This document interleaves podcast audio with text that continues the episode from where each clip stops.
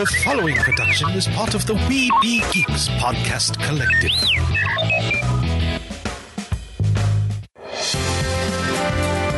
Sorcerer Radio.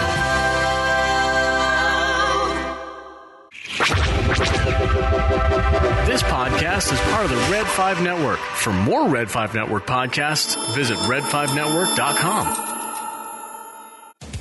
Microphones and headphones provided by C A D Audio. C A D Audio, expression through innovation. Produced with podcasting gear from Tascam. Trust your audio to Tascam. Sound thinking. Crisis for the geek kind. Top geek officials admit they underestimated the hipsters' defense capability. Geeks from all over the globe are joining up to fight for the future. They're doing their part. Are you? Join We Be Geeks and the Geek Revolution and save the world. Service guarantees citizenship. Want to know more? Do not attempt to adjust your device. This is Extreme Freedom Audio Bulletin. It cannot be traced, it cannot be stopped, and it is the only free voice left in the Geek Revolution. And welcome to another issue of We Be Geeks. Episode of We Be Geeks. Sorry. I'm getting my shows mixed up there, Derek. Again. Again. If you only knew the type of week I had, you would understand. Um, it is the dashing duo, Derek and myself, Mike. And, uh, hey, Derek, we need to be careful mm-hmm. or we're going to get robbed because we have three members of the Dalton gang here with us. Oh, wait, wait, wait. Right, sorry. I don't have anything of value, so. Correction. We're safe.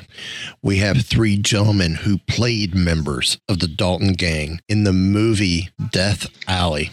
Sean Gestel, Justin France, and Josh Outsen. And Josh is the only one I didn't double check the name before show. And hopefully I didn't but- butcher it. I'm assuming, Josh, I didn't butcher the last name. I'm I'm just going to let you have this one. Okay, how bad did I butcher it? Uh, so it's Outsen. Outsen. Outsen. Yes. I was nowhere near close. I, I should have taken it when I had the chance. Anyway, Josh Outsen, Justin France, and Sean Gestel. How is everyone doing? Good. Very good. Very good. Happy to be here. Happy to happy that the film's out.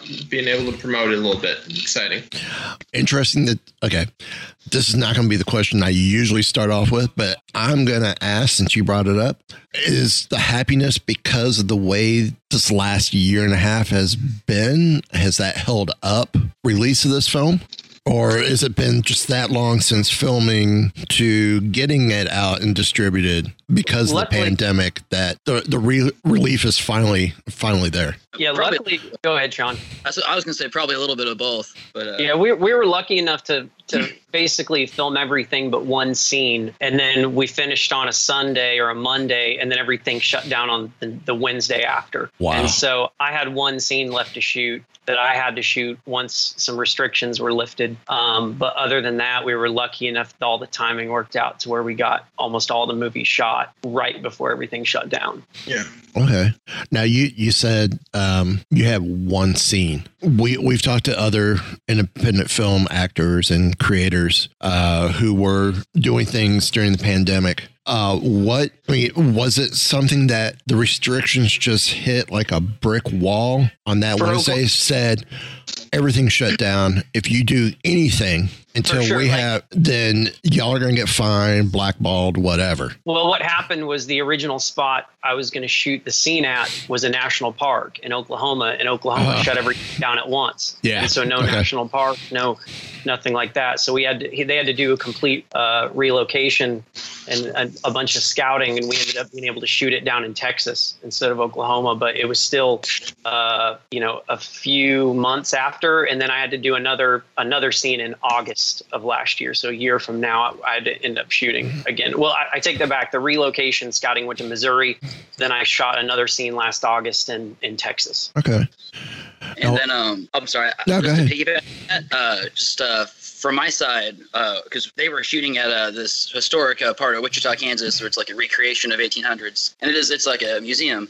And they got a hard cutoff to stop filming at I think midnight the night before, like that that weekend. So and uh, so it was really hectic just trying to get everything filmed and get on set, yep. and get all the costumes. And I was also the stunt coordinator, so I had some of my pads all over the place, and I was trying to get a hold of that. And it was yeah. just, it from zero to a hundred real fast. Yeah, we were very lucky because the final scene we shot in Cowtown was was my the first yeah. scene I'm in in the film, and we were supposed to be out of there by midnight. We ended up shoot. They ended up, you know, we ended up being able to stay until like what three ish yeah. or so, but just to try to get it done, and and luckily we were able to. Um, but yeah, it was a hard.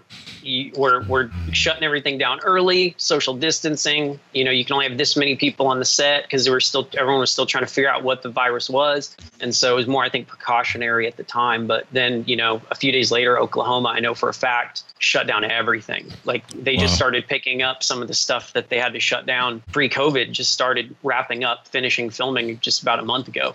Wow. Now, where where in Oklahoma were y'all filming?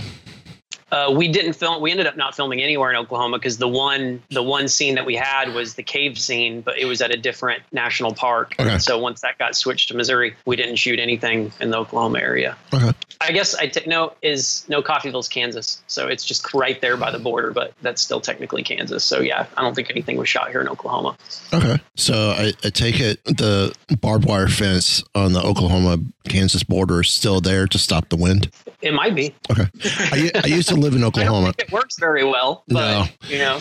I used to live in Oklahoma. I, I lived in uh, Edmond. Oh, yeah. Nice. Um, and then before Edmond, I lived uh, down near the Red River in a town called Durant. Oh, yeah. I know where Durant is. Yeah. Oh, wow. Okay. Yeah. I'm currently I'm currently located in Tulsa. So it's not. Okay. It's pretty centrally located. All that. I do a lot of filming in Oklahoma City. A lot of the film here is in O K C. So it, okay. there's and Edmond as well. I've shot in Edmond before. So, okay.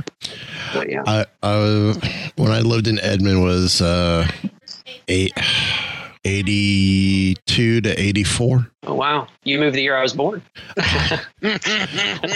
Just got older. The age spots are breaking out. Um, so how did, how did y'all come across this project and eventually get called for casting? Who wants to take that one first? I'll say Josh takes it first. There we go. Okay, sure, why not? Uh, so I had the pleasure of meeting Nick in um, New Mexico on his uh, last Western, um, Dead Man Standing. I got to do some uh, P A work, and um, I was working on set for several days, and then um, he threw me a little role. I got one line. Um, I had some good interactions with him. And then, um, yeah, he, he hit me up out of the blue. I, um, it was over a year after uh, Dead Man Standing came out, and he asked me if I could ride a horse. So some, he remembered me, uh, so I guess the interactions were good. And, um, of course, I said, yes, I can ride a horse, and then the rest is history. But, um, yeah, so I, I got to meet him in New Mexico, and uh, luckily he uh, he remembered me. So, if you couldn't ride a horse, would you still have told him you, you could ride a horse? Absolutely. Okay. Absolutely. You're you're getting offered. Yeah, there's there's no way you're you're turning that down. And I, I, I did two months of horse training to uh, make sure I was up to my word. So. Very cool. What about you, Sean? Well, uh, I'm, I actually live in uh, Wichita, Kansas uh, currently, and I was I had just moved back, and uh, I got home from work one night, and I saw and there's a like a Wichita actors page, and uh, Nick had posted on there that he was looking for a he was going to be filming in Wichita, and he asked if there were any stuntmen or horse riding people, and I was like, I'm a trained stuntman, and so I, at like two or three a m I sent him my my reel and my my resume and all that, and then I thought I'd just be involved as a as a stuntman, uh, like stunt coordinator, doing some stuff, and then it turned into I was going to choreograph the fights, and then he also offered me if I wanted to have a part in it. So I just kind of kept just kept working with him, and I think maybe the di- as the dialogue grew, he, he was maybe more comfortable with me to act in the movie, and I was fortunate enough to get uh, part as the Dalton gang. But uh, yeah, it was a lot of fun. Uh, to start off, I was just going to the hardware store to try to find like a uh, make a rig to safely hang Josh, and that was like a fun af- afternoon. So I think I was just game for everything Nick was talking about. So and I looked into it. That's a that's a sentence you don't hear every day. Yeah. Right? Yeah, yeah. So, so no backbreaker belt with a steel cable heading up to the rope, tied off uh, to the we, rope, and uh, kind of, yeah. We we had like a dummy rope, and then a, like a, a prop rope that would just kind of rest on his neck, and a, a harness that we we hooked Josh up to. Okay, that kind of sounds that, like something I did that, uh, in college for Halloween. Is it weird having a, a noose around your neck, even if you know it's not real? Does it feel kind of odd? Uh, a little bit. There's a little bit of just little weight, I guess. A little. There's just kind of that fear element. Um, I mean, obviously, there's one thing that a noose is known for, so. Uh, that's just kind of right. There. So it's it's easy to just kind of feed into the the fear and, and, and pain because you're like, whoa, this yeah, this is a noose. I hope I hope these stunt guys know what they're doing. Thank you, John. Yeah, I, I was most like prelim might break. That was the one thing that I was like, if that happens, I got nothing. Like, but yeah, I, I, I wouldn't have I wouldn't have put you up there if it wasn't if I like I did that. I was up and down on that thing for months testing it out. Yeah, that's why I felt good because he told me he's like. I want to let you do it if, if I want to do it. And I was like, oh, okay, all right, yeah, let's do it. And you made sure not to anger him or upset him in any way. Right. Yes, I was very nice to him. Until after that scene. Then it didn't yes. matter.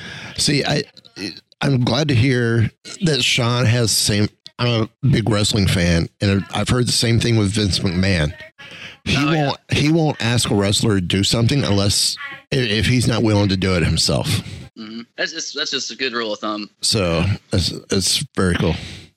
Uh, what about you, Justin? Well, I'll make a long story short. Uh, Nick and I met randomly in two thousand nine, and uh, I met him. He was in a play, and then I told him I was playing a gig because I played music at the time, so he came to see it. We started talking, mainly because he came in a Red Sox hat, and I'm a giant Yankees fan. Um, so we started out kind of ribbing each other. And then uh, I was like, hey, I'm in a play. And he's like, you act too? And I said, yeah, that's what I'd rather do. And then he came to the play and then offered me a role in his first film that he did that was, you know, never re- it was never released, but it was just something he was getting used to cameras and we were, getting, we were just having fun. And then he put me in some music videos and then he put me in Wichita, the, his first feature. And then he called me about this one and was like, I got a script. Uh, would you want to read it? Um, and I'm a, I've been a gigantic Dalton gang fan my entire life. I grew up with a grandpa who was just a history buff and a dad who loved old Western stuff. They had all these encyclopedias. And so as soon as I got the script, I was excited to read it and thought he'd done a great job of of detailing that day. And, you know, he asked me, are you interested in any characters? I named a couple. He's like, do you ride a horse? I was like, well, I grew up with a grandpa that rodeoed and I helped him, you know, with his barrel racing horses. And he's like, well, then you're playing Bill Dalton because he has the most on-screen riding in the film. And I was like, great. That was one of the characters I had in mind. And, and uh, so we just had a long, we, we'd known each other for a long time and uh, have a, you know, good working relationship. And, and so that, that was, was what went into it mostly. So that actually leads to a question I had. Um, did all of you guys do a lot of research on your characters or? Yeah, yeah, yeah. I did for for Bill especially. I did a lot of research on the gang, but I also kind of uh, distanced myself from them on set because uh, at the time in history, Bill didn't really want to be a part of the gang anymore. He was, I mean, he was really smart. He liked to play guitar. He could sing. He was like a ladies' man. He always wore nice clothes. He had good jobs. Um, he was in and out of the gang just to kind of help his brothers because, for lack of a better term, he just didn't think they could pull a lot of these robberies off. And he was incredibly smart and grounded. Um, Um, and at the time, he was indifferent on it. There's different stories that say he was there that day. There's some that he was sick. In Emmett's book, he said he was sick. Um, but mostly, you know, he he was kind of along for the ride. Um, but at the time, they were kind of going through growing pains as a gang. And so um, I did research on all the gang members and how their relationship impacted the gang. Um, and then kind of took that into Bill as kind of the outsider of the group in the moment, who then ends up becoming the most deadly of all of them later in history because he just wanted to go out and kill cops after what happened to his brothers. And so so there was a lot to dig in with him. That was a lot of lore, a lot of fact, a lot of stuff that could definitely be fiction. And so luckily, you know, Nick was like, you know, kind of him and I discussed it a lot to kind of pick which version we wanted in the movie. Um, and I know everyone in the cast kind of did the same thing, but I'll uh, I'll let Josh or Sean take it on their their side. Sean? Go. Oh, uh, yeah, no, I, I did. I, I uh, did some reading up. Like, uh, I've, uh, I'm from Kansas, so I've heard the story of Coffeyville a bunch of times. I've, I've, I've driven through Coffeyville. My family tell me the story a bunch, so I, I had a pretty good idea. And uh, but I, uh, I'm trying to, yeah, I've got a. I read the the Dalton Boys by David Allen. Uh, was part of my prep, and then also was also, you know, I was most of my prep time was stunt related because I was gonna be falling off a horse. But uh, most of my lines uh, from the movie are about what eyewitnesses say my character said during the bank robbery. So there's it was a lot more like, oh, wow. Yeah, so like a lot of times I could in movies you can kind of twist the line to fit your vernac- vernacular a little bit better. But for this, I was like, okay, I have to say exactly like this, and like this is why you said it. It's a lot more of that kind of, and like I'm kind of the, ended up being the quieter guy of the of the gang. Like one, once we were all on set and uh, got like kind of the interpersonal relationships to kind of like manifest themselves, I think it was that was much. More like that was better than any research could have done. Yeah. Just hanging out with you guys. But yeah, I was, uh, I was, I, I knew the name, the Dalton gang, but I was not familiar with the story at all. Um, yeah, once I got the part, um, immediately dove in, got all the background, and I just was fascinated, and uh, it, it got me even more excited. Obviously, there was some pressure with that because you want to do the the story justice, but um, yeah, definitely, definitely did as much research as possible so we could uh, portray it as best we could. They're all really fun characters to play because um, the history is so muddy that you can really you can read it and then put your own spin on it because there isn't a lot of factual things on them because of the lore that grew around them. Whereas Jesse James had way more publicity. He was in publications more. Like there's more to pull from for somebody like that or Wyatt Earp or something. But for the Dalton gang, they were they were like two, three years and then they were gone. And then the Doolin-Dalton gang was two years and they were gone. Um, and so most of it's just hearsay and, and tall tales and, you know, other than like letters that they found written from the gang members. So it was a really fun one to do because we were drawing from real people, but there was a lot of room for interpretation. Yeah, absolutely. So I watched a lot of like gangster movies and like any any movies with like a team of criminals. Like I think I watched Reservoir Dogs two or three times. Okay. uh, well, I'll, I'll do that for any reason.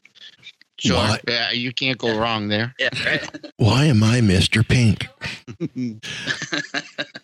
um, so when, when y'all came together for the first time um, to meet, was it easy for y'all to, to hit that chemistry as the Dalton gang uh, right away, or did it take a few days?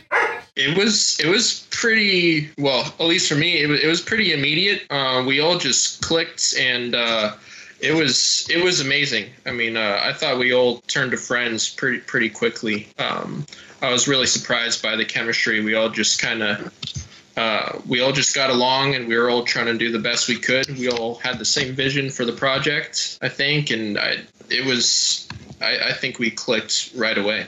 Yeah, for sure. I, I know Nick. Nick did some uh, Skype uh, like sessions with me and Josh, and and we read some stuff and met each other online, and were able to talk a little bit, and yeah. and that helped. But when we got there, the first weekend we shot was up near Lawrence, Kansas, and and Nick put us all uh, up in one. Most of the Dalton gang, like the Dalton brothers, he put mm-hmm. in a one building that was two rooms separated, but we all hung out that night and had dinner and watched like a movie and talked and and got to know each other before we got on set the next. Next day. Yeah. Um, and then the first few things we shot, luckily, we still had a few days to really get to know each other and and figure each other out because the first few scenes we shot were more like the fight scene with me and Heck and the scene where where Bill Doolin gets caught. And so the Dalton brother scenes were about day three, I think, wasn't it, guys? And so yeah. we had some time to really talk about, you know, where we were coming from in the character and where where we thought our characters were in that moment to kind of create that bond. Yeah. Um, and I knew, like, I knew Kenneth for a long time and, and Jake, the guy that plays Grat, used, him and I were in a band together a few years ago. Um, he's from yeah. Tulsa as well, and, and we're friends. And so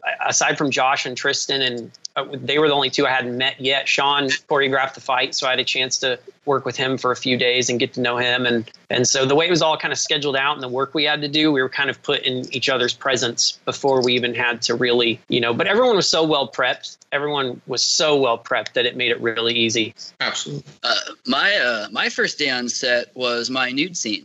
Uh, so yeah, was, and it was it was it was thirty-two degrees that day. So so that's how I introduced oh. myself to everyone. Yeah, it was sixty uh, degrees. It was sixty-eight or seventy the day before, and yeah, then, then thirty-one that morning. So yes. or something, thirty-two, wow. thirty, something like that. So we were all like, cold. So so the, so the stones were uh, comfortable. Oh yeah. Not the. Yeah. Now I I'm oh, gonna. And I hope I hope it didn't take too many takes. Then uh, it was it was. I think it went pretty fast. It was like a couple. Yeah, they, they, they had I uh. There was about four cameras on my bare ass. for, uh, yeah, they got plenty of coverage. Yeah, yeah. plenty of coverage. Yeah, yeah. They're, they're, that's, you'll, you'll get you'll get a whole entire reel of his butt in, in the in the extended features of the D V D. Oh, sure. The director's cut. That scene yeah. is thirty really minutes just, long. Yeah, it's just really like fourteen shots of his butt. Like that's that's all. There you go. There's a selling point. Yeah. Yep. Now I, I'm gonna I'm gonna safely guess the stones really weren't that hot. Oh yeah, that's no. It was it was a it was a stunt stone. It was it was a little. They they they they doctored it up. It was pretty. But it was you know there's still yeah. It was it was just weird. It was just something was sitting on my butt and I had to scream and jump up. But a, but a warm a war, thirty-two degrees warm stone wouldn't have been too bad. Yeah. Right, yeah, they they could have they could have put some yeah. fire on something. It, it probably you probably would have thought you were just getting a hot stone massage or something. Yeah, really. Oh, that does sound good. um, what was one of the, the more difficult parts of filming? Well, we were on a very tight schedule, so uh, we we had uh, not a lot of room for air. So we had to make the most of the takes we had. All the not yeah, few takes. Um, we tried to keep the shots rolling and going. So um, the hardest part was just trying to make sure we were fully prepared and just try to be perfect on one of those first couple takes because we had to keep on rolling to get everything done for the day. I know. I know. And, uh, and oh, a, go ahead. I was going to say on a similar similar note to that. Um, what what are some of the unique? I've always wondered what are some of the unique challenges of, of filming Westerns that are different than other films. Ooh. Uh, I actually think that filming Westerns are probably one of my favorite to make because you you get dropped into that time period. You get to put on those clothes. You get to ride the horses if you get to do all that stuff on your own. Right, right. I mean, the most challenging thing with, with Westerns is just the weather because most of them take place outside. I mean, we had a day where that Cowtown Museum in Wichita flooded and all the and actors were out there digging trenches to try to get the water out so we could film wow. the scene. So it was uh, and, and it's brutally cold or it like the clouds. Clouds show up and you didn't have clouds the rest of the day and you got to wait or you got to figure out. I mean, I, I personally think, I don't know how Josh and Sean feel outside, but for me, it's always just that hurry up and wait on, on Western, anything that takes place predominantly outside because you're dealing with planes flying over, cars in the distance. None of that stuff existed in the late eighteen hundreds, early nineteen hundreds. So um, yeah, that didn't stop it with the Gladiator. Yeah. Nice, nice shot from the arena and there's a yeah, seven forty-seven going yeah. over. yeah, yeah, but so so that's always that's always the most challenging for me, and, and on emotional scenes where it's like you're building it up, building it up, and then a truck goes down the road, and they're like, "Cut!" and then you gotta like back away, take your time again. The plane goes over, cut. And you're like, "Oh my goodness!" But that's that's always the most challenging part for me on anything that's period is it, a lot of it's shot, you know, outdoors. Absolutely. Oh yeah. I know the second most challenging part for me was Ryan Johnson, who, uh, you know, played Bill in the film as well. He made these fake fingers that I spit out that were Hack Thomas's fake fingers. And, and they were like, oh, yeah. They were legit. Yeah. I mean, when they went in my mouth, they wanted to come right back out. Like the texture, everything was like, that was the worst day on set because they filled my mouth with fake blood. And then I jammed these fingers in there and looking at them, I was like, oh, that'll be fine. And the minute they went in there, I was like, you better yell action because they're coming out. And so I give kudos to Ryan for making such realistic appendages for, yes. uh, for my scene because that it was I I've never had that issue on set before with, with things having to be thrown at me or put in my mouth. But yeah, he he did he did a class class A job uh, making those fingers. Yeah, Ryan did too good. Yeah, yeah, he did too good. He really needs to like back off on his finger making because the, the, the texture of everything was was uh, spot on. Not that I've ever bit off a finger before, but I know what it might be like if I did it now. there, yeah, there you go. I was going to say, I know how to make some mean fake blood. I found a great recipe. That's just, it's real sticky afterwards. Do you use chocolate to get that nice? Are you are you a chocolate fan in your blood recipe? Um, I go uh, light Cairo, yeah, with red. Um, stir that up. Add just a bit of chocolate syrup just to deepen the the richness of the red. And afterwards, uh, right before pouring it on, do some yellow and some blue. Nice. And just swirl back and forth. So when you pour it out, it kind of gives that lining and veining, yeah, type effect. Nice. Looks great. That wasn't like an uh, old too. family recipe you just gave out, was it? No, no. it, it's it's like something I learned back in college. It was something I learned back in college, which so, when I went to college, you, you that. were alive. So speaking, speaking of that, I have to say you did a pretty good job on that one, because when I was watching it, I was like, oh, he's going to bite his hand where he got already got injured. I'm like, oh, oh that's going to suck. And then you, I saw you spit out his fingers and I was like, oh, that really sucked. Yeah, I was really worried about that scene. They did a great job in the edit on that part, because it was action spit. And then I, I like reload them action spit. I was like, I couldn't. They'd either come out weird or they wouldn't like come out at all. Like they, they just oh. get stuck to the side of my cheeks. And so um, luckily, a lot of people that have seen it, I've watched it with a few people. And when it happens, they always have that reaction. They're like, oh, and I'm like, yes. Yep. That's, yep. That's the reaction I've, I've seen. Yep. So. I had it too. So. What about you? Well done. What about you, Josh? Um, what was the question again? I was just listening to Justin. Yeah, what was the question? What What was it like watching Justin spit up? No. Um, more uh, one of the more difficult things about filming. Oh, uh, the this project. Um, yeah, I really a little bit with um, I'd say pretty much just what Justin said, and then a little bit of uh, weapons. We we had had a little bit of guns training, but um, just trying to get the gun to fire on cue and all, all that stuff. There's just a little more elements that go go into it. Um, but um, yeah, I I think yeah, and I absolutely loved loved doing the Western. Um, the clothes are the clothes are just so cool, and uh, the guns and the gun the guns got a little heavy after a while. I was not uh, e- expecting mm. that that toll, but. Um, Yeah, really just a little bit of um, just with the weapons. But besides that, um, yeah, I think that was about it. Speaking of weapons, I'll cut back over to our stunt expert here uh, with Sean. Were you also in charge of um, the weapon choices for the film, or huh. was that uh, another person who was trying to remember the proper term?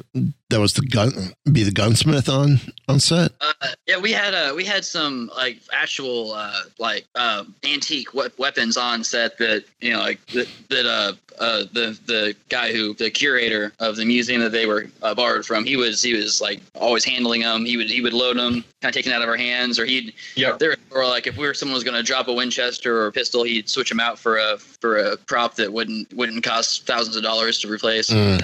or fall and get mud in the barrel. And cause a really yeah. big problem when you shoot a blank. Like, yeah. yeah. So, so they were pretty, and uh, then uh, a lot of a lot of the, the recreate the the extras were uh, like Coffeyville uh, reenactors, and they had they had a lot of their own stuff. But yeah, I mean, we, we they were they were very uh, thorough to make sure everything was blanks and proper loading and all that. Yeah, which is awesome. It was great not to have to worry about that too. With with like watching people like watching Josh get dragged around by his neck and people on horses and also trying to act. It was it was so awesome just to have someone to handle the firearms. Excellent. Good to hear that. Um, I I work in entertainment down here in Florida, and um, one of the, the one of the theme parks that's associated with my job would have live weapons, and it was one of those, you know, the extra precaution, extra care that I had to go through with all that, even though they were all shooting blanks, mm-hmm. set up with blanks. So yeah, I was a I was a uh, stunt performer at a theme park for a while. We had a whole there was a whole protocol and yeah. all things to go over. It was it was a whole it was it was pretty awesome. It was great to know that that was something that was taken so seriously. And that's a federal government thing with a lot of that yeah. too. So, um, what was the most fun part about filming this project? Guns and horses. Guns and horses. Yeah. Man, it's so hard. Like, we like it was so such a fun experience. But I would have to say that my one of my favorite moments didn't actually I don't I, we used like two shots from it, but Josh and I got to ride with the stunt riders up yes. the up the rocky mound, and then we got up on top. And when we got up there, Josh and I got up, and as far as you could see, it was the Flint Hills, and the sun was going down. And we asked the guys who owned the horse, we were like, "Can we like just let her rip? Can we just like let the horses just run?" And they were like, "Go for it." And so Josh and I just took off, and we were just like riding in this prairie that was like a known area of the James gang at the time, um, from what we were told, uh, in all this Western gear on these horses with like the sun yes. going down. I mean, of course, I'm going to say filming it. Like I, I will never complain being on a movie set. I loved every second of it, even the hard stuff. But that moment is something yeah. I'll always remember, because it was just such a beautiful like evening. And, and we'd had a long day of shooting. And so um, Josh and I talked about that for like a week after that. Yes. How, how lucky yes. we felt we were able to do that with the stunt riders. Yeah, probably. Yeah, probably tied for my favorite moment. It was just amazing. We we wanted to. Justin and I both, you know, we had we had the training with the horses, so we, we wanted to use it uh, really bad. And we saw that open prairie, and there was there was nothing like it. Absolutely, too bad. It, I wish we would have got to see the footage, but it was. I'll I'll definitely remember that for a long time. It was beautiful. Okay. And only one of the one of the few things you can do when you film a Western. Like it was one of those experiences where like, if I'm not filming a Western, yeah. this, I don't have this opportunity, you know, unless I'm a cattle wrangler that lives up there, like, you know, Doc and the, the, the cattle, the horse guys that were there. Um, but yeah, it was, it was, it was just a really, really beautiful day. Yes. Now, were y'all told about the that twist? Sounds cool. Were, were y'all told about the twist that Nick put at the end of the film? The the you, twist? The you thought it was going to end on a happy note?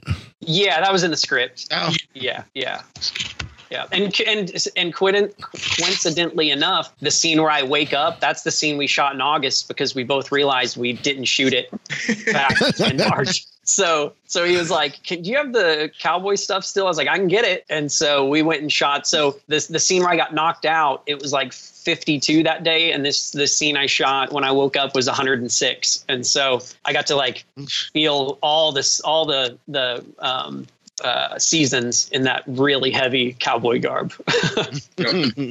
But yeah, when we when I saw that in the script, that was that was a highlight in, in the script for me. I got really excited. I was like, "Oh, I can't wait to see that on uh, on film," because I love when they do that in movies. So I, I thought it was pretty cool. Now yeah. I, I didn't know much. Actually, I knew very little about the Dalton gang, even though I lived in Oklahoma City, and you know, which is one of the areas that they were involved with. Um, but getting to that end with the with the twist, I'm like, yeah, I don't think it really ended this way. I like this twist. It's good. Yeah, yeah. Bill Dalton becomes a very angry man in history after that day. So, and, and it didn't end well for any of those guys. Actually, probably worse than just getting killed in on a day at a, you know, bank robbery. The, you know, the Doolin-Dalton gang, they were, they were hunted pretty ferociously because of the debt, you know, the, the bounty on their heads right. for that time. I mean, the bounty on Bill's head at the time of his death was thirty-five thousand. I think the most Jesse James ever had was like ten. So it was, you know, they would have, if somebody killed Bill Dalton, they'd live the rest of their life, and their, their probably their grandkids could live on on the money that they, they made from from him. Not grandkids, but children for sure. Now, as far as y'all know, is this the first film to be done about the Dalton gang or about was, Death Alley? I, about Death Alley, yes. Yes. About, um, like an eighty-three one though about the Dalton gang, I think. Yeah, there's a there's like made for T V. They were uh, they had made appearances in old Wild West T V shows in the fifties, um, and then there was a Dalton gang movie made in the late fifties, early sixties, but it wasn't about Death Alley. It was like kind of a typical Western. The, the heroes ride into town, you know, you get the girl, you like from what I've, I've heard of it. And then um, other than that, they've been side characters in other Western movies, but never a, never a film about the Coffeyville raid. Yeah. So, I mean, Emmett may have, didn't Emmett make a couple like silent films kind of in the vein of it? Yes, Josh? He portrayed but, himself once, which is which is pretty wild. Um, but yeah, he did a couple silent films, and he played he played himself once on film, which is just wild to me. Does it yeah. does it surprise you guys doing the research that there hasn't been a, a film about these guys? Because to I, me, yeah, to me, definitely. Death Alley seems seems think, uh, worse than the shootout at the OK Corral. like it, it kind of reminds maybe it kind of reminds me of like an American version of I mean, this. It was an American uh, like the events of Black, uh, Black Hawk Down, but like in America is almost what it looks like to me. Like when they're when they're grabbing the bodies and stripping them yeah, and stuff. It, yeah, that's what it really reminds me of. Mm. But uh, I think oh, I think a lot I think a lot of that is because um, Jesse James and you know Tombstone and all that was happening at the heyday of the Wild West, and the Dalton gang was like the last gang kind of hanging on to the Wild West um, because the industrial age was kind of gearing up at the time. Like like Bill lived in California and worked in saloons and like lived in the city and Grat and, you know, Emmett would travel and visit him. And so I think a lot of the reason why history forgot him is because, you know, history has a tendency to forget like the last of that general, because it's it's going out. No one cares. No one's buying the five cent comic books about the Daltons because, you know, the Wild West is kind of becoming a thing of the past. Right. And so I just I kind of feel like they became unfortunate in that history that they overlapped with like the new era of America. And so it just kind of got forgotten. But it, for me, it's just I mean, I, I agree with you, like the OK Corral and Tombstone and Wyatt Earp and all that stuff is is is great. But I, I would hold the Dalton gangs, you know, raids and things like that right up there with them. Absolutely. Absolutely. And, uh, I, I guess it, I think the, I, the I'm sorry. No, go ahead. Uh, go ahead. The highest profile uh, Dalton gang shout out in a movie is in I think Reign of Fire, the Christian Bale Matthew McConaughey dragon movie. Yeah, like Christian uh, McConaughey has a whole monologue about like how people of Coffeyville rose up and they're the people of Coffeyville. I think that's the only thing. Yeah, yeah, I remember what you're talking about. Yeah. So with y'all's research and of course y'all portraying members of the Dalton gang being there at the tail end, if say we go along the lines of the myth or urban legend that spun off from or that inspired uh, the Young Gun films. Do you think if Billy the Kid was alive, he would have possibly tried to partner up with Bill and Emmett to kind of keep the, the outlaw attitude around? I think they would have tried, maybe. I mean, but it was you had a, a, a gigantic spike in lawmen and like people wanting to see law and order. So it became real. I mean, it's like today with technology and cameras everywhere. You don't have a lot of real big bank robbers like, you know, you did in the eighties and like Boston, where you had some of the most notorious bank robbers of all time. And there, nobody's getting away with anything anymore. I kind of feel like the, the outlaws were feeling that pressure at that time of, as well, where they would have. I mean, they would have definitely continued doing it until they, they ended up with the same fate they did in Coffeyville, I th- I think. Yeah. Hey, hey Derek, do you right. still have your money from your last uh, bank robbery there in Boston? uh, I'm not allowed to divulge that information. Okay. Uh, what was y'all's most favorite? Okay, I think we said that. It was the Guns and Horses. I'm telling you, it's been a long week. I had two days over twelve hours a day earlier this week. Oh, goodness. Rehearsals and then shows. Um, like I said, entertainment at a theme park here in Orlando. And yeah, show days was thirteen shows a day. Long day. Ooh. Yeah. Wow. Um, yeah, and you're, and you're asking us what the hardest part about I, I like I like that that makes me I'm like, an, that sounds I'm an audio I'm an audio engineer. It's nothing like what you guys go oh. through. You know, I mean, yeah, technicians, we have a hard life, but I mean, y- you guys have it pretty hard as well. Um, that one moment in the film that you guys were involved with that just made you go, "Ooh, that was scary," or "Ooh, why do we even do that?" Probably jumping off a ho- like doing the horse falls. Like uh, I, I stunt double for Josh uh, when when he gets when he falls off the horse, and that just that whole that whole day was just like this could be like I felt you know I had practiced and I felt comfortable, but like Christopher Reeve is like he was paralyzed from a horse fall, right? Like, kind of crazy.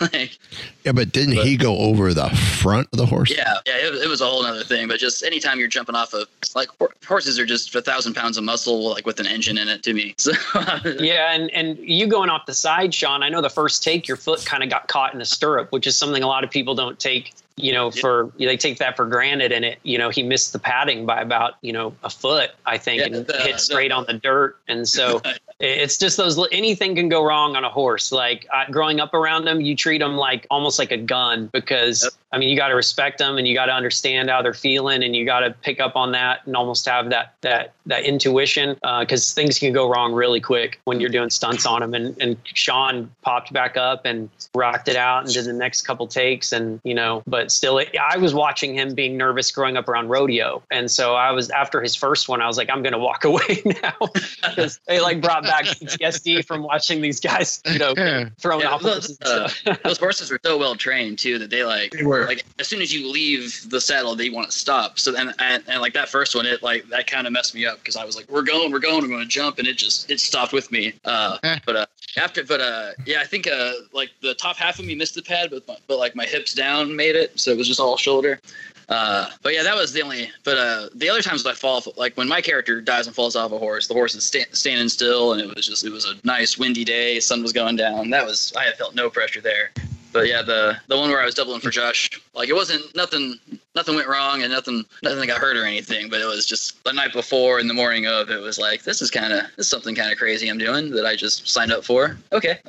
So, so the rumors about you missing the pad by five feet when the horse was just standing still are totally false. Oh yeah. Well, I, I, could, I, I didn't start that, Sean, I promise. Yeah. um, Josh, what about you? I um I didn't have any scary moments. Uh, I was I was just so excited to film, and um, I, I had some definitely some pressure moments with some some stunts, um, maybe slight nerves, but I was just so excited to uh, do some uh, stuff on screen that, you know, not every actor is able to do. Um, so yeah, I was I was just very excited to just go for it. It was a incredibly fun shoot, and I loved every second of it. I was not scared, uh, not scared at all. It was just one big, it was just one big amazing party the whole the whole time until it was over. It's a good time. It was a great time. I guess we'll get to Justin. I did. I'm kind of in the same boat as Josh. I'm I'm down for anything and everything. Nick was like, "How do you feel about fighting, doing your own stunts in the fight?" And I was like, "Bring it on! I fought enough in my life." Um, but uh. You know, it, there, there was only one moment, I think, where I had any sort of cl- – it wasn't even a close call, but when I get, you know, shot, no spoilers alert, but in the beginning when Bill Dalton gets caught, uh, it was raining and we weren't anticipating it raining. And they do such a good job of telling us where to aim so it looks like you're shooting someone, but you're not even coming close to shooting them. And uh, Mark is so careful, and I love working with Mark Anderson. He's just one of the best people on planet Earth. And um, the rain got under his boot, like the mud. He he was on a slick spot, and when he went to dive to shoot, he slipped, and he tried to hold back. But when you slip, you lose control, and he, you know, the, the gun went off, and I got peppered a little bit. Um, but it looked good. So I like, yeah, I was like, I was like, I was like, I'm fine. But that was the only, the only time. And it's one of those things like we talk about when you're dealing with weather and you're dealing with all these outside elements and everything, you know, you can be as careful as possible and, and, uh, you know, still have a little tiny moment where you're like, whoa, that was, you know, that was close. But I mean, even then, you know, it, it wasn't even remotely close to what like Tom Cruise does. So I can't really say a lot. so, so I take it uh, like trying to film someone who is five seven and trying to make them seem like they're three nine. Uh, there's a little forced perspective with with like gun dueling to make it look like yeah it's being yeah, shot, and, but it, it's yeah, and you never want to aim a live gun at anyone. So you're always a foot or you're always a couple feet to the right, but they set the camera up to where it looks like it's aimed at them. And so they take a lot of precautions, and, you know, sometimes things happen and, uh, you know, it, you can, something can happen in the scene and like the, like water. And, uh, but like I said, I'm, I, they didn't strap me to a plane and have me take off. So I was still, it, it wasn't, it wasn't bad. I mean, it just peppered my shirt. It wasn't like I was, uh, in danger of, you know, anything, but it, yeah, that was the only close. That was the only call I had where, and it was after the fact. I was like, you know, the adrenaline sets in, in and you're like, okay, we, we need to, you know, get a, you know, and Nick is such a, is so great at bringing in something to make sure he doesn't slip. And, you know, we, we watch out for it the next time, but when you when you do a film, you, you kind of anticipate something happening when you're doing your own stunts and you're doing all that kind of stuff. But like Josh said, you just kind of put it in the back of your mind and, and uh, stay in the scene and yeah. and hope that you have people like Sean on set that does a great job of doing all the choreography, and you have good gun people on set making sure that they're safe. And and uh, that's that's what I think we can all agree. They did a great job of putting together a team that, that you only are, you only feel like that when it's just a weird accident. Like that, you, that's out of people's control. But. So I'll, I'll put that P S A in right here. Not just, hey, kids, hey, listeners. If you want to be an aspiring film creator, film actor, choreographer, get trained to do it first so you can do it properly and safely. Yes, yes, absolutely. I mean, there, so. there's nothing wrong with you wanting to do it. We're not saying don't do it. Get trained first so you can do it right. Yes. Be safe. Yep. Because if it wasn't for the safety precautions already in place, uh, and if it wasn't, and if it was someone who wasn't trained right, Justin, for instance, could have been hurt a lot worse than just being peppered with. Oh, for sure. I mean, I could have got shot for in the sure. face. I mean, you get pe- peppered in the face, and and that's, you know, it, from a close range. Luckily, as he was falling, it was far enough away. It didn't pepper me very good, but it was enough for for us to reassess the, the rain right. and things like that. So, I mean, I don't want it to sound like it was a this, you know, crazy ordeal or, or anything like that. But it's like you said, if if if nobody was like, here's how you're going to fall. Here's where the guns, here's where you're aiming when the gun goes off. Because every other take, perfect. Like, right. well, he, Mark knew where he was aiming. We knew where we were aiming. Everyone was in our ears, making sure you don't get the gun until they're ready to yell action.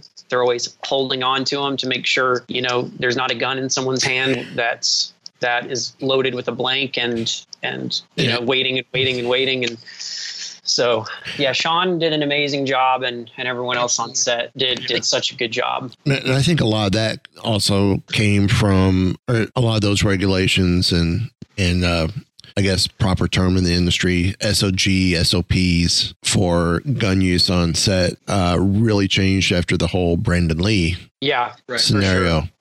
Uh, which, oh, yeah. um, again, he he was killed from a pistol that had a blank in it. Yeah. Yep. And just a, just a, a mishap of somebody firing him on the test range and a bullet, him shooting it and going, that sounded weird. And then no one checked the barrel and there was a piece lodged in there.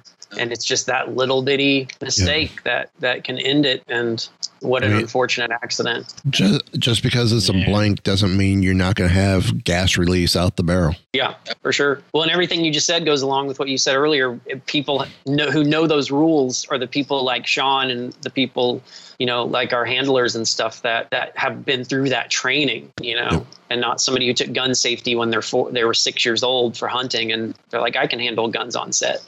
You know, I, I know um, when I was in college, uh, we, we did a show called uh, Unsinkable Molly Brown. And nice. we had to use and we used a shotgun. It was a double barrel. And I had to, and I was actually tasked to create the blanks for it, which for shotgun, easy to do. Cut off the tip, pull out the shot, leave the leave the wad. But I mean, we're I was shooting that into a like a trash can that had quarter quarter filled with water to catch whatever was going to come out. And the wad comes, you know, the paper wad holding the powder, I mean, it comes out with pretty good force, even out of a shotgun. But it was one of those after uh, that was done before intermission. At intermission, I went outside. I was given a, a brush and I cleaned out the barrel every night just to make sure there was nothing, nothing in it. Because right. again, you got, you still got all the gases, everything coming out. It's, if there's something still in the barrel, it's gonna, it's gonna come out and it's gonna do some damage. So, yeah, especially in Josh, you're seeing when you're riding the horse through town. I mean, yeah. there's, there's thirty guns going off. There's so much, so much going on. Yeah. I remember being on set that day. I was in the dress, I was in the dressing room getting makeup on and all I heard was bang, bang, bang, bang, bang, bang, bang. And I was like, what is going on? They're like, I think it's Josh's scene. Just head down and ride. And yeah, hopefully, yeah, nothing. Yeah, it looked it looked super cool and scary on, on screen, but yeah, nothing got close to me. But and uh, that's that's yeah. another testament to the horse trainers too, because those yes. horses Never. I mean, they were dealing with that stuff like like nothing. I mean, it was just such a great small crew. I mean, I really felt incredibly safe all the time on that set with yeah. with the knowledge that we had around us. And every I could walk up to Sean and be like, hey, in the fight scene, is the th- is this punch being thrown correctly? And he knew. Or the horse trainer, hey, am I right? Am I getting on the horse like they would in the nineteen hundreds? Because we have a tendency now, like, to grab the, sh- the the horn of the saddle when we get on. They didn't do that because that could cause strain on your horse. So they would right. grab the, the, you know, the, the mane. And so I just wanted to make sure every take they were watching for those little things. And they, everyone was so, just so in tuned with, with yep. it that we got a lot of really authentic performances. And it helped us as actors immensely having such talented people on set like that. Yep. So just a quick side question, Josh, as Justin's sitting here talking, yeah, I barely got, I got peppered a little bit by one. Are you, are you going back going, please, I had thirty firing around me. I I, I I never got peppered once. There was so much gunshots and stuff going off, but I never, I, I, it was, it was amazing for everything we did. It was, it was, uh, I was still somehow very safe. So um, the only thing I had was I decided to not wear uh, earbuds so I could oh. experience what the what that would be like with all the shots going off, because I just wanted to live that out real in the moment. So I had I had some ringing, I had some good ringing for a while, but uh, yeah, no no pepper, nothing like that. Just a little bit of just a little bit of ringing. They offered you earbuds? Man, they offered everybody. Yeah. I know. Yeah, no. I remember like when uh, the, the the scene when uh, uh, Jake and Ryan and I we, when we ran out of the bank and there's the whole town just shooting at us. That was yeah. Like, yeah. Nick told us, he's like, when you when you walk outside there will be a wall of guns, but just run. Yeah. And I remember like, I almost laughed like the, like just like oh shit, he's right, here's right. And, uh, and just pop pop behind it. That was so fun. Like yeah. it was so that's like, something I, something you will only hear in the movies. Now when you get out there, there's gonna be a wall of guns, but just run. Hard part is that just heard in the movies. Or worst part is being an audio engineer. The gunfire sounds great live, but on oh. tape, it's like, okay, we're gonna have to recreate this, and it's gonna hurt to do it because sometimes you just can't get that sound just right to get, yeah. to get the the type of beefness that this actually happens live. Right. So, um. Trying to think what else. What do you got, Derek? Well, I, I have a two-part question for you guys. Uh, uh, number one, did any of you guys try out for any of the other parts? And number two, did uh, any of you guys try to convince Nick to change history a little bit and let your character live? uh, I no, I uh, did not. I only tried out for the one part. Um, I believe... I believe uh, Tristan, who played um, Bob, he, he told me he auditioned for another role as well. Um, but uh, yeah, I was uh, I did not ask for history to be rewritten. As far as my character goes, I was pretty happy with the outcome. So sure. So there was no changes, no changes I thought would be necessary. So. Yeah, I remember. Uh, I remember when Nick asked me if I wanted to act in it. I assumed I'd be like some random passerby or like a bar, a bartender, or like a like a, a kind of a day player part. Nothing wrong with that. And I was like, yeah, because I was since I was doing stunts. And he's like, oh no, you can be in the Dalton gang. So I was like, okay, yeah, just whatever you want, man. I'll do it. Then, uh, yeah, I, I was pretty excited to die on camera. I was so that was I was I wouldn't want to change my fate. Uh, I did. I did not audition for any other role. Like Nick was like, "Can you ride a horse?" Yes. Then you're going to be Bill. And I said, "Okay." So, um, and no, I didn't ask for anything to be uh, rewritten on my side. Um, every time, like Nick's a good friend of mine, but it, he puts me in a movie and I get killed. So I don't know what that means, but I enjoy it every time. And uh, I've got bo- I've got a couple outfits hanging in my closet with blood all over them because I, I I kept the shirts I die in because I typically buy them so I can keep them. Um, and so Nick keeps filling up my closet with clothes I can't wear ever again. So I'll I'll keep keep showing up. So, so do you oh, owe so Nick money like or Sean something? Bean, then. I'm kind of like who? Sean Bean. Oh, yeah. Yeah. He dies in just about every film he's in. Yeah. Yeah. So, and usually it's pretty fun. It's usually pretty like, I, I don't know if, if you guys got a chance to check out Wichita, but that one I got to do an awesome practical effect where my, my back explodes out the backside of me. So it was like, it was a really fun time. Spoiler alert. That might not be able to go in there. Nick might be like, what are you spoiling my own movie for? But, but yeah, so.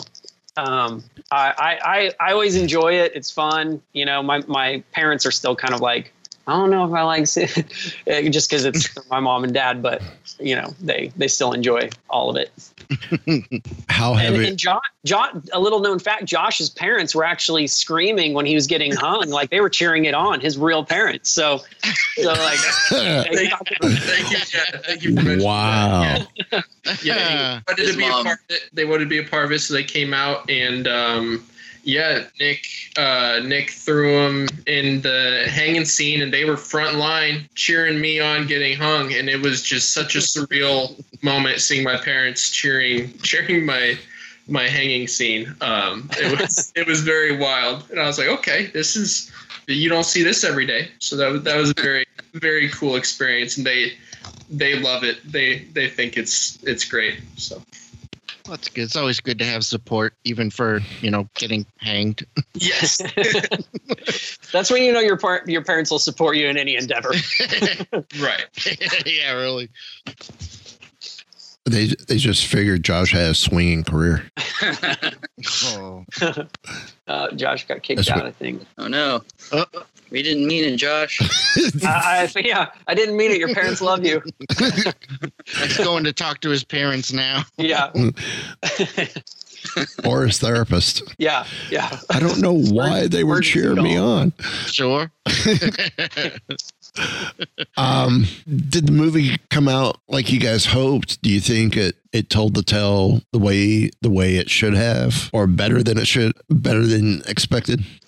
I mean, I I'm very happy with how it turned out. Um, like I, you know, I didn't, I didn't, I wasn't there for any of the editing or like I, I, it's, I didn't look behind the camera very often or check the monitor out. But uh, no, I, I, like I remember seeing it at the, at, we did like a, a premiere in Wichita at the uh, drive-in, and I was, it, I was just ecstatic watching how it turned out and everything. I don't.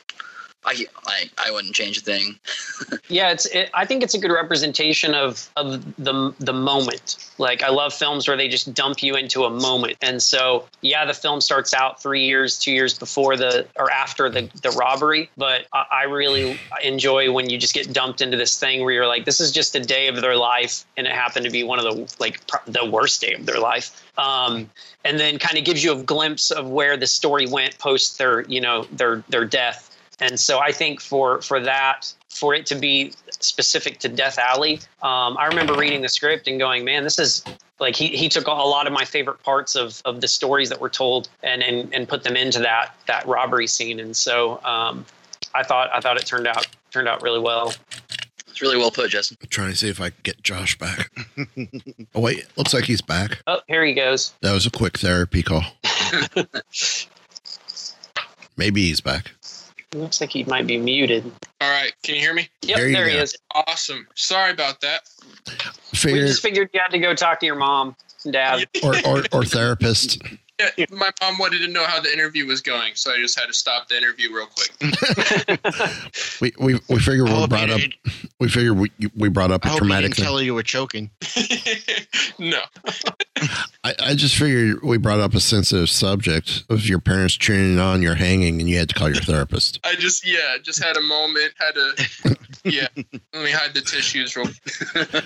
It was such a great childhood, then they cheered me on getting hung. Um, biggest thing that y'all learned that you didn't know before um, about Death Alley while do while doing this film. You want to take that one first, Josh? Well, for there, there was a lot for me. There, there was a lot I didn't know, but um, I will say probably the biggest thing is how much, uh, how much shots everyone took um, before actually going down. Um, that was that was a big shock to me. Um, I, I guess it was just because of the, the ammunition and um, I don't know, and the and the strength of the guns. But that uh, I was surprised everyone just kept fighting through, and they were uh, they did not go down easily. Yeah, I'd I'd say just all the uh, all the little moments the day of uh, that are that end up being ac- completely accurate. It's just it's just so interesting how, how history pans out. Like uh, the uh, the the bank teller making up that they're the, the bank's on a timer. That the right. lights on. That, that oh yeah, so that was so many good. Little, yeah, so many little things that you can you can you can look it up. Like you watch the movie, like did that happen? And it did. So it was just it was just so it was just great to learn stuff. And yeah. And the post, definitely the hitching post. Um, I mean, it would mm. it all gone so much smoother. Uh, who knows how it would have gone if, if their original plan was able to go through. So, yeah, and in, in my in my deep dive of Bill, you know, there was some, that hitching post was brought up to the point where if Bill would have been there, they think he would have been like, "No, nah, we're not doing it. We're we're gonna wait." We, you know, we you know he would have tried to figure something else out other than just going down this alley where they were trapped. You know. Um, There's a lot of that that you read about uh, in Bill's life. He had a lot of regret for not being there, uh, which obviously showed up in his later life as the outlaw he became. But um, yeah, I mean, the, the one thing I did learn that I didn't know about Bill and Bill Doolin, though, it actually made the script because Nick and I were talking about character stuff. And um, I had told him that I found that Bill Dalton and Bill Doolin were really close. But Bill Doolin had left the gang for a time because he found out Bob was taking money. He was skimming money. And I I told that to Nick because I was like, that makes a huge a character choice for me because I obviously convinced Bill Doolin to come back in this moment if he was there. You know, that history says one thing, people say another and stuff. But um, Bill Doolin and Bill Dalton were I, Bill Dool, Bill Doolin was Bill Dalton's, you know, brother from another mother and trusted him with his life and and really convinced him to come back into the Dalton gang for a little while before the Coffeyville um, raid. And talking that out with Nick. Uh, Nick ended up writing that scene into the script where Bill Doolin's like, I know you're, you know, taken from the pot, and it adds a nice dynamic to to why Bill Dal- Bill Doolin and Bob are not getting along um, through the through that time period. Um, and I did not know that until I found that in a in a deep dive in a book I'd I'd read about Bill um, while I was prepping for it. Um, because that's that makes it a very interesting dynamic as to why Bob is also kind of, you know, a little bit standoffish to Bill Dalton, his own brother. Um, and so, uh, it, I mean, that, it was a very weird gang. Like people would come and go and there was a lot of mixing personalities in the Dalton gang. Bob wanted to be, you know, um, Jesse James and wanted to be bigger than them. And, you know, Emmett looked up to all of his brothers. And there was this dynamic of, you know, blood always. Brothers are going to do whatever brothers need to do. And Right. Um, and, you know, so which a lot of that was known, but I, I, I, I did not know about Bob, you know, taking, you know, skimming money for, for like women and booze and mm. stuff like that. And right. so, uh, and, um, but yeah, and I think I read Emmett kind of knew about it, but because it was Bob, he, you know, was kind of like, you know, we'll see where this goes. And, uh, but yeah, that was, that was the, that was the big reveal for me that I had never read or heard before. So was Was the part about his pregnant girlfriend real too, or? Well, there was a there was a so in the Wild Bunch, the Doolin-Dalton gang, there was a woman in that gang that that rode with them and, you know, robbed and was a, a gunslinger. And there was a woman in the du- in the in the Dalton gang as well um, that was known to be an accomplice to them that was never caught, never found. But, you know, there are mm. tales of her being romantically involved with Bob. Um, but no one really knew who she was. Uh, they they I think they knew who she was, but didn't have a lot of information on her. Um, like I said, a lot of that was lost to to history. Um, right. But yeah, the both gangs, the, the the Daltons were obviously, you know, they they liked powerful women. And women that could, you know, ride with them and cause trouble and, and stuff like that. So because both both gangs had hmm. been known to have some females in it. Saves money from having or saves from having to spend money in places of ill pursuit when they go from town to town. Oh, yeah. Just take them I'm along sure with you. Pretty, I'm sure it's pretty easy too to to you know lure people back to rob as well and and you know but. They weren't. The, the, oh the, yeah. You know the the women in those gangs had you know quite a bit of influence. So it it was cool you know cool reading about that because you didn't hear about that in a lot of the more famous gangs of the Outlaw West. Yeah, that's really interesting. Derek, to think we we have covered a lot of independent films between and you know directors, actors. Who would have thought we would have been covering more westerns than we have any other? It's almost gone westerns, horror, and then comedies, I think it is. It, almost in that West, order. Western sure. horror comedies. What? Now we Western, need a yeah, now we oh, now yeah. we need a Western like Western horror comedy film. Yeah. Yes. Nick, if you're listening, next project. Yeah. The Dalton you gang know, rise again.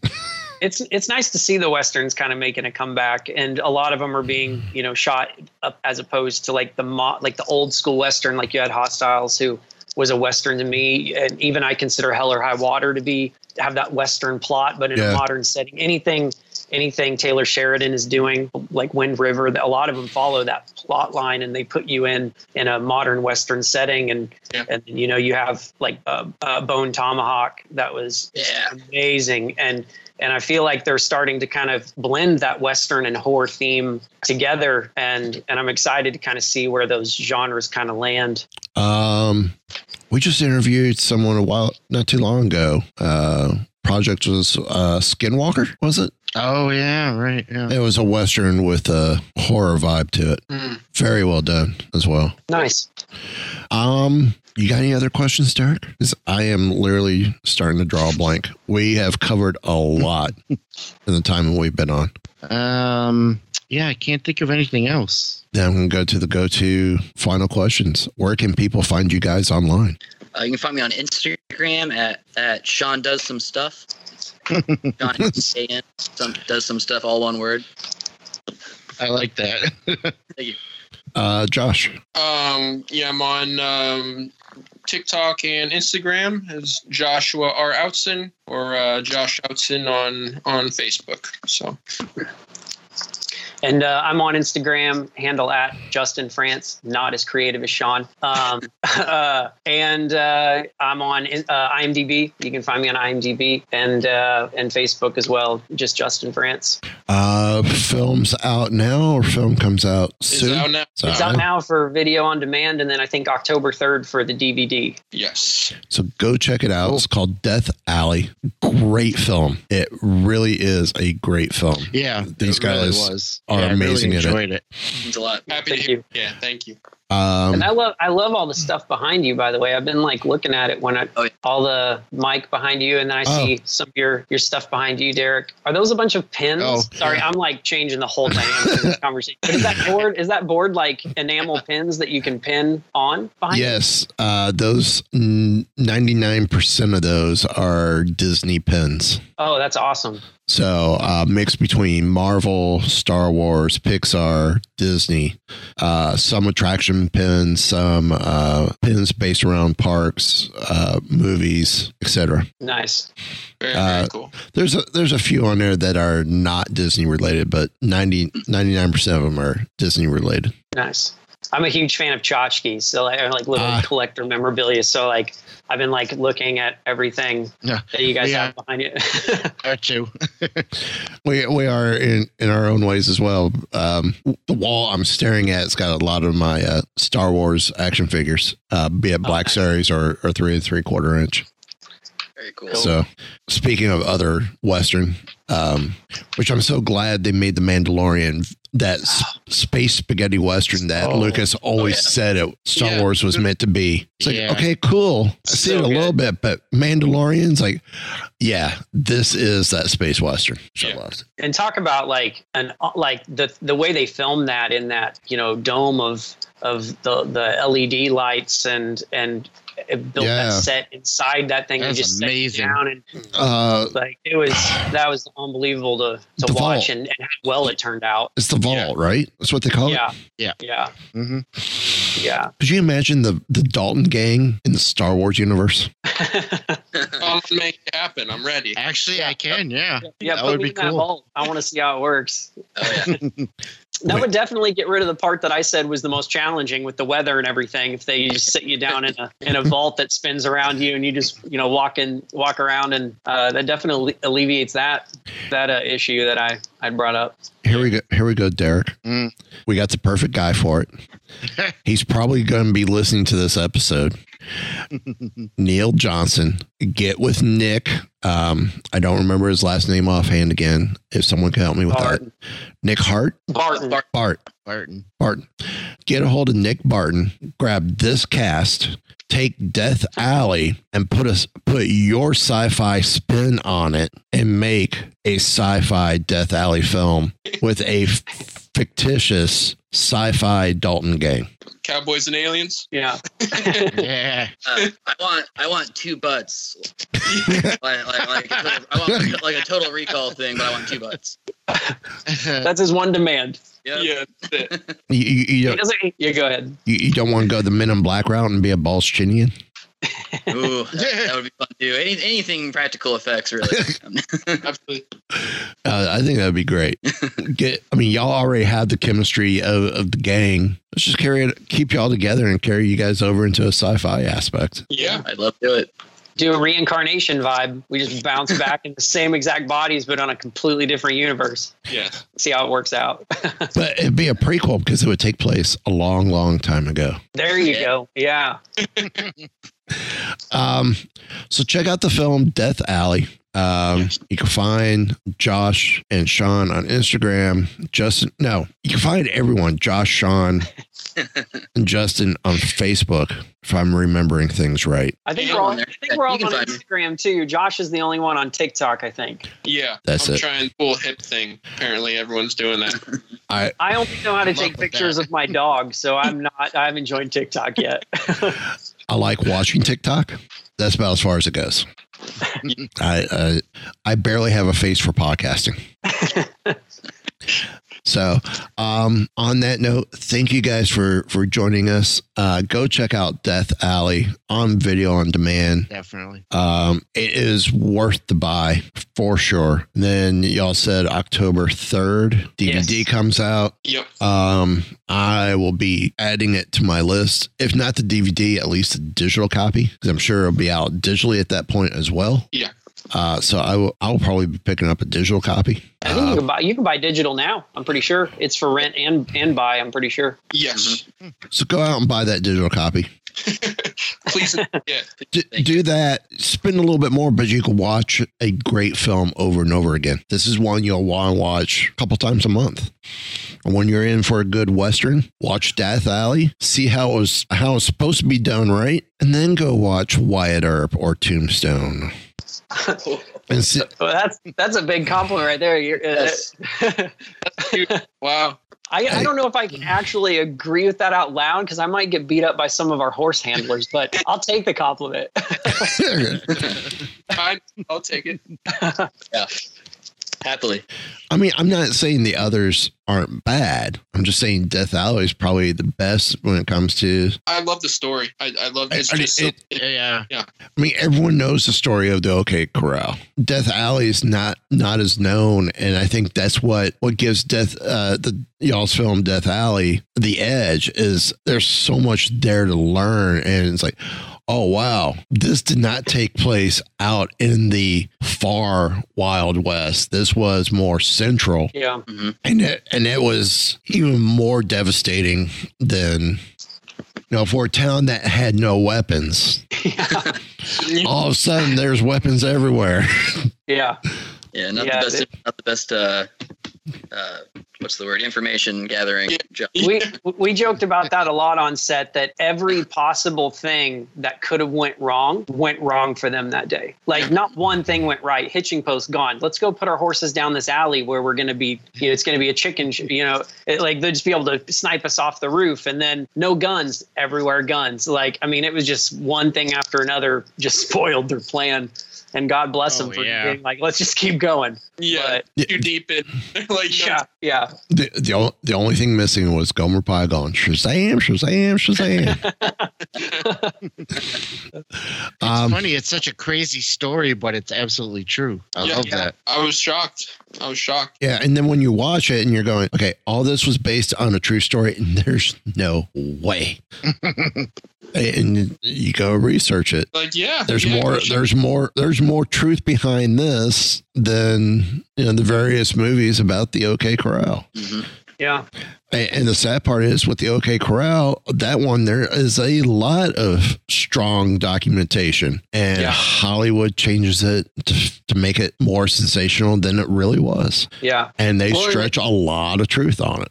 For sure. I mean, including like, you know, there's Wyatt Earp's history has been stretched a lot, not to like keep rambling. But um, the, the thing that I loved about the Dalton gang as well is, you know, they tried their hand at being like citizens. They tried really hard to do things right. And they just kept going. They wouldn't make enough money. They wouldn't get paid. So they were like, well, we're good at this. Let's roll with it. And so it's such a it's a it you I read the story and I felt so bad for the Dalton gang. But at the same time, you don't it's not really hero versus villain like in a lot of Westerns, like the OK Corral. Right. The Wyatt Earp's pitted as like the hero and they're killing the bad guys. Whereas here you have a city protecting their money because they didn't have insurance. And you have these guys who are, you know, trying to steal to get away from the law, which, you know, it's probably not a life they should have chosen, but they're not terrible people. You know, right. the, the Wild Bunch really, they they were the ones that were just out for no good. Um, the Dalton gang always tried to get their robberies off with no one getting hurt. You know, they they that wasn't their priority is to, you know, take a bunch of life or, you know, necessarily look for gunfights.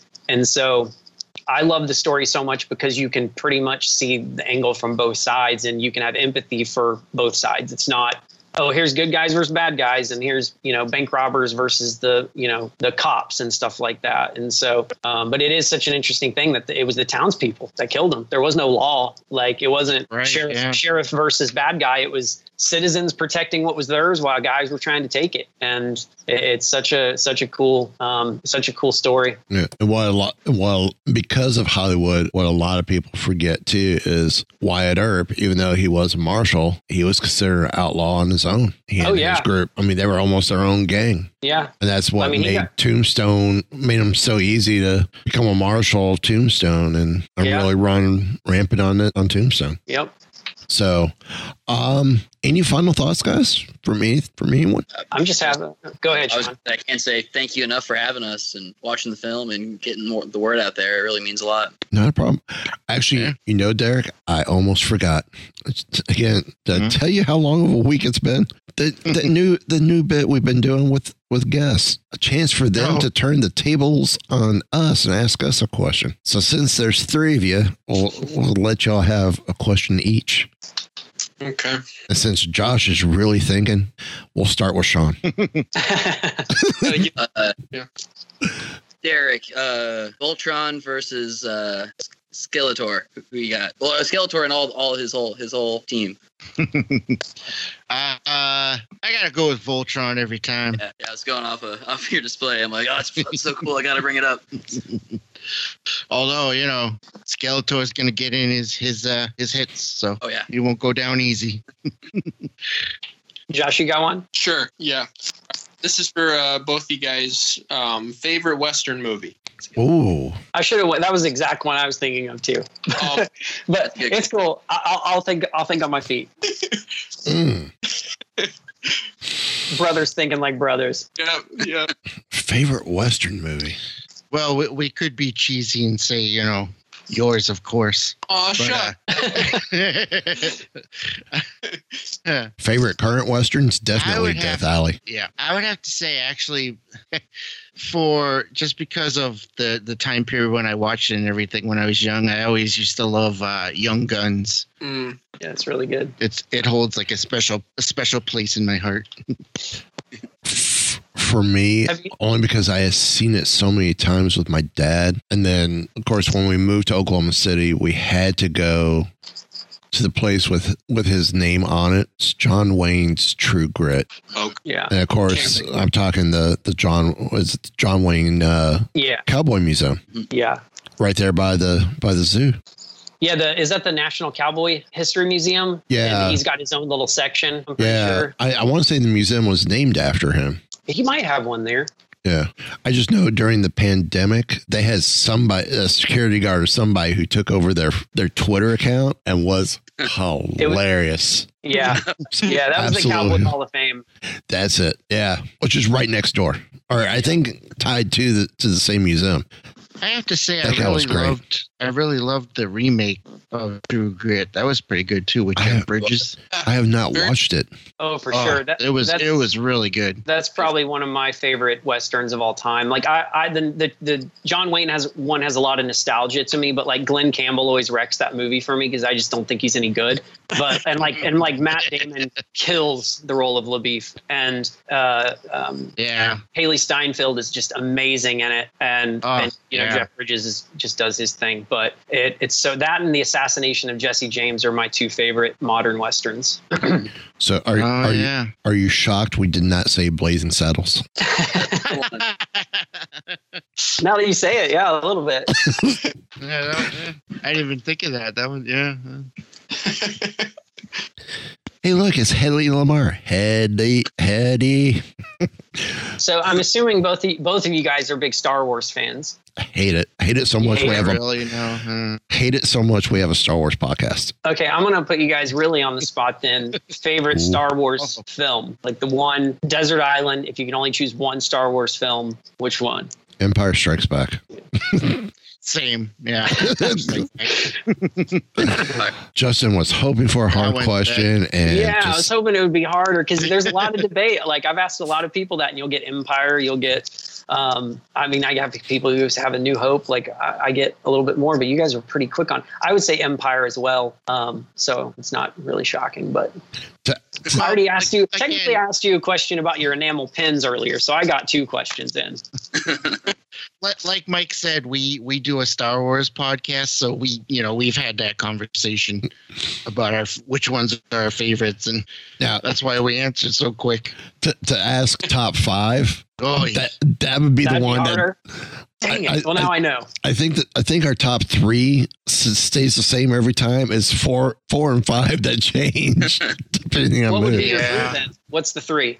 For me, my three is um, Empire, Rogue One, and Star Wars. A K A A New Hope. Yeah, it was Star Wars when I saw that. Yeah, I, w- I would switch those. Yeah, that's how old we are. Anyway, I would do I would do Empire, A New Hope, and then I think I would do Rogue One. Yeah, Rogue One is so good. It is. My goodness, yeah, it is. My it's goodness. really good. Ro- it's really good. Rogue One is the video game I wish we had as a kid.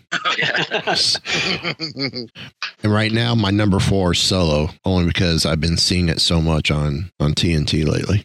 I like Solo. It was I, it was pretty I, I need to revisit it. I watched it once, and it was kind of one of those things where you put it like it was late at night, and I was like, oh, I want to watch this, and you're kind of like dra- it wasn't because the movie was boring, but you're just kind of had a long day. Worst time to put right, on a movie yeah. you've never seen. I remember yeah. liking it, but I need to I need to revisit it. But I, I remember enjoying it. So, sounds like me and the Tomorrow the Tomorrow War. Oh yeah, the Chris Pratt one. Yeah, I, I mean it was, it was an enjoyable film. I haven't watched it either. It was an enjoyable film. I felt it was just a hair too long, but it took me three nights to watch it because it's like, okay, I'm gonna watch.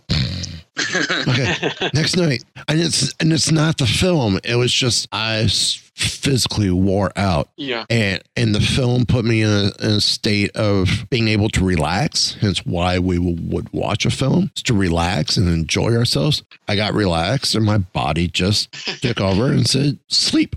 Yep. Yeah, I do that all the time. Unless you want to stay up really late, then we, you I pop do. In I do another for a dream. I've never seen that actually. I gotta watch it one of these days. Which, which one's this? Requiem for. Oh yeah, it's great film. Love that so film. Good. I do. So I good. do a, a a podcast with one of my friends in which we watch like cheesy B movies and stuff, review them, like old a lot of old eighties films and stuff. And uh, I always, uh, I, I always got to be careful because I start falling asleep during some of them. And I'm like, no, I got to pay attention because we're reviewing it. So, what are your guys' podcast names that you guys do that under? So uh, we can check them out. Actually, this is We Be Geeks, obviously. Uh, our the show Derek was just talking about is Keepers of the Fringe. Sorry to speak for you, yes, Derek. Um, he That's also right. has another show called New England Society of Geeks that he each you you do what twice a month, and one's a Star Wars, and, and it's basically two segments is its own. episode uh one's a Star Trek or Star exactly. Wars and one's a I've, comic no I haven't done the Star Wars one though. I it I do that one I try to do different things with it and I'm trying to get more regular with it but yeah I do so one mo- once a month I do you know review comic books and stuff with a couple of my friends. Sometimes I do a Star Wars one, sometimes I, I do a But that's my other one. And then our Star Wars one is Wookiee Radio. Okay, cool. Very cool. And then I do a show called Mighty Marvel Geeks as well, which nice. is what you guys which are is, busy. Yeah. And, and still pulling in forty-hour yeah, work. That, that's why we do another show called We're Way Too Tired for This. that that episode, that first episode hasn't come out yet because we're way too tired for this. Tired to do it. That, that's what you guys like, are trying to do during like two hours of us snoring. Yeah. Yeah. And then that one has a spinoff show, which is called We Be Geek.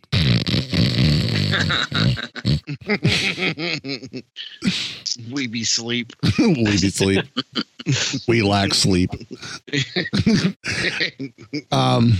So, yeah, I mean, again, thank you guys for, for coming on. It was some great questions from you yeah, guys. And this is great talk. It's a great film. Yeah. Death Alley. Can't say it enough. Death Alley, Death Alley, Death Alley. Video on demand and digital purchase now. So um, thank you, Justin, Josh, and Sean for joining us. Thank hopefully, you. Thank you so much. Hopefully you guys, not Josh, Sean, and Justin, because they have learned a lot about the Dalton gang. But hopefully you, the listener, have learned more. And it's not asking you. Want to know more?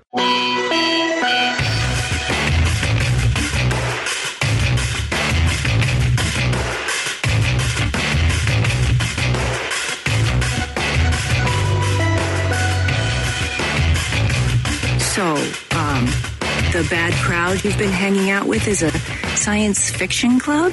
This has been a We Be Geeks production. But not you guys, because you're not normal. You're special.